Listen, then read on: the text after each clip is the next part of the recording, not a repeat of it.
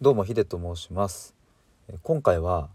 旦那はどうして分かってくれないのかというテーマで話していきたいと思います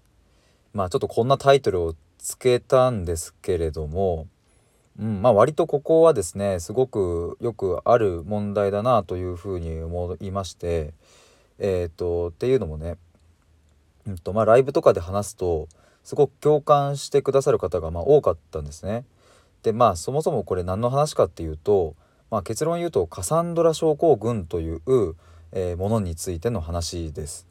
まあ、これは心のうんと、まあ、病というふう、まあ、医学的な診断はされるわけではないので厳密に言えば病気ではないんですけども、まあ、心の問題としてカサンドラ症候群というのがあります。で、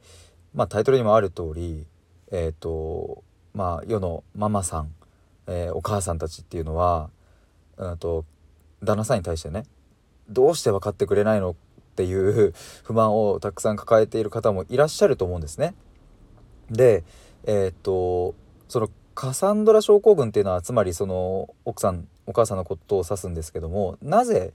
えー、そういうふうにどんどん心が疲弊していってしまうのかというと,、うんと旦那さんがあまりにも共感性に欠けるという、えー、そんな特徴がある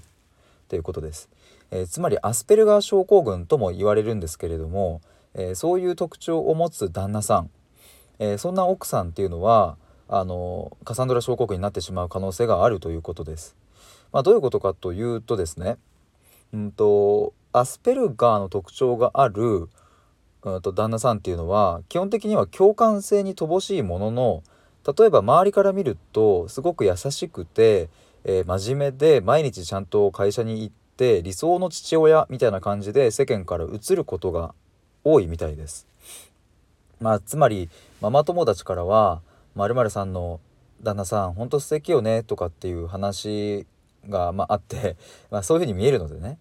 だからいざ「いやでも実は私の旦那こうなのよ」っていう愚痴をこぼしたとしても「えー、でもうちの旦那よりはいいんじゃないの?」みたいな多分そういうことになっていって、えー、そうすると自分の気持ちを誰も分かってくれないっていう風になり、まあ、どんどんどんどん自分で自分を追い込んでしまうっていうことになる。そうすると心が疲れて何かしらの問題が出てきてしまうっていう、まあ、それがカサンドラ症候群なんですね。でまあここまで説明してきたのは、えっと、これはまあよくある夫婦間。特に旦那さんがアスペルガー的な特徴がある、えー、場合においての例を出しましたがこれって何もそのパターンだけではなくてえー、もちろんその逆もありますし、えー、もっと言えば彼氏彼女感もありますしね、まあ、あとは友達関係や会社の上司部下、えー、まあ、あと親子関係とかでもねあるんですよね。えつまり、えーと、親密に関係性親密な関係性でいなければならない相手との間にこういうのは起こるということです。え年に数回会うような友達ぐらいの感覚であれば多少ですね、うん、なんかちょっと自分と合わないところもあるなとかこの人共感性に欠けるななんてことを思ってもまあまあ我慢できるわけじゃないですか。まあ、ただそれが親子とか夫婦とか彼氏彼女ってなってくるとまあそうはいかないっていうそこはすごくも難しい問題ですよね。でえっ、ー、とまあこのカサンドラ症候群についてはこれなんで僕が話してんのっていうとこなんですけどもまあこれも結論を言ってしまえば、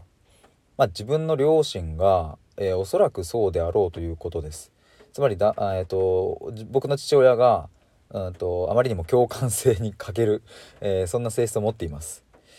うん、とても真面目で優しくて、うん、毎日早起きして夜も遅く帰ってきて仕事頑張っているので僕はあの好きなんですよ。ただその一つの要素として共感性に欠けるというのは間違いないですね。でそんな父親に苦しめられた母親を見ていますし、うん、で僕自身もやっぱりそういう苦しみっていうのはすごくあったんでねだからまだこう僕は子供もいないし結婚もしてないですけれどもそこの、うん、辛さみたいなのはすごくすごく、うん、体感しているところです。なので、えーとまあ、これからライブとかでもこういうことについてリスナーさんとねあのじっくり対話できていけたらいいなというふうに、えー、思っております、えー、そういうことで、えー、以上です。ありがとうございました。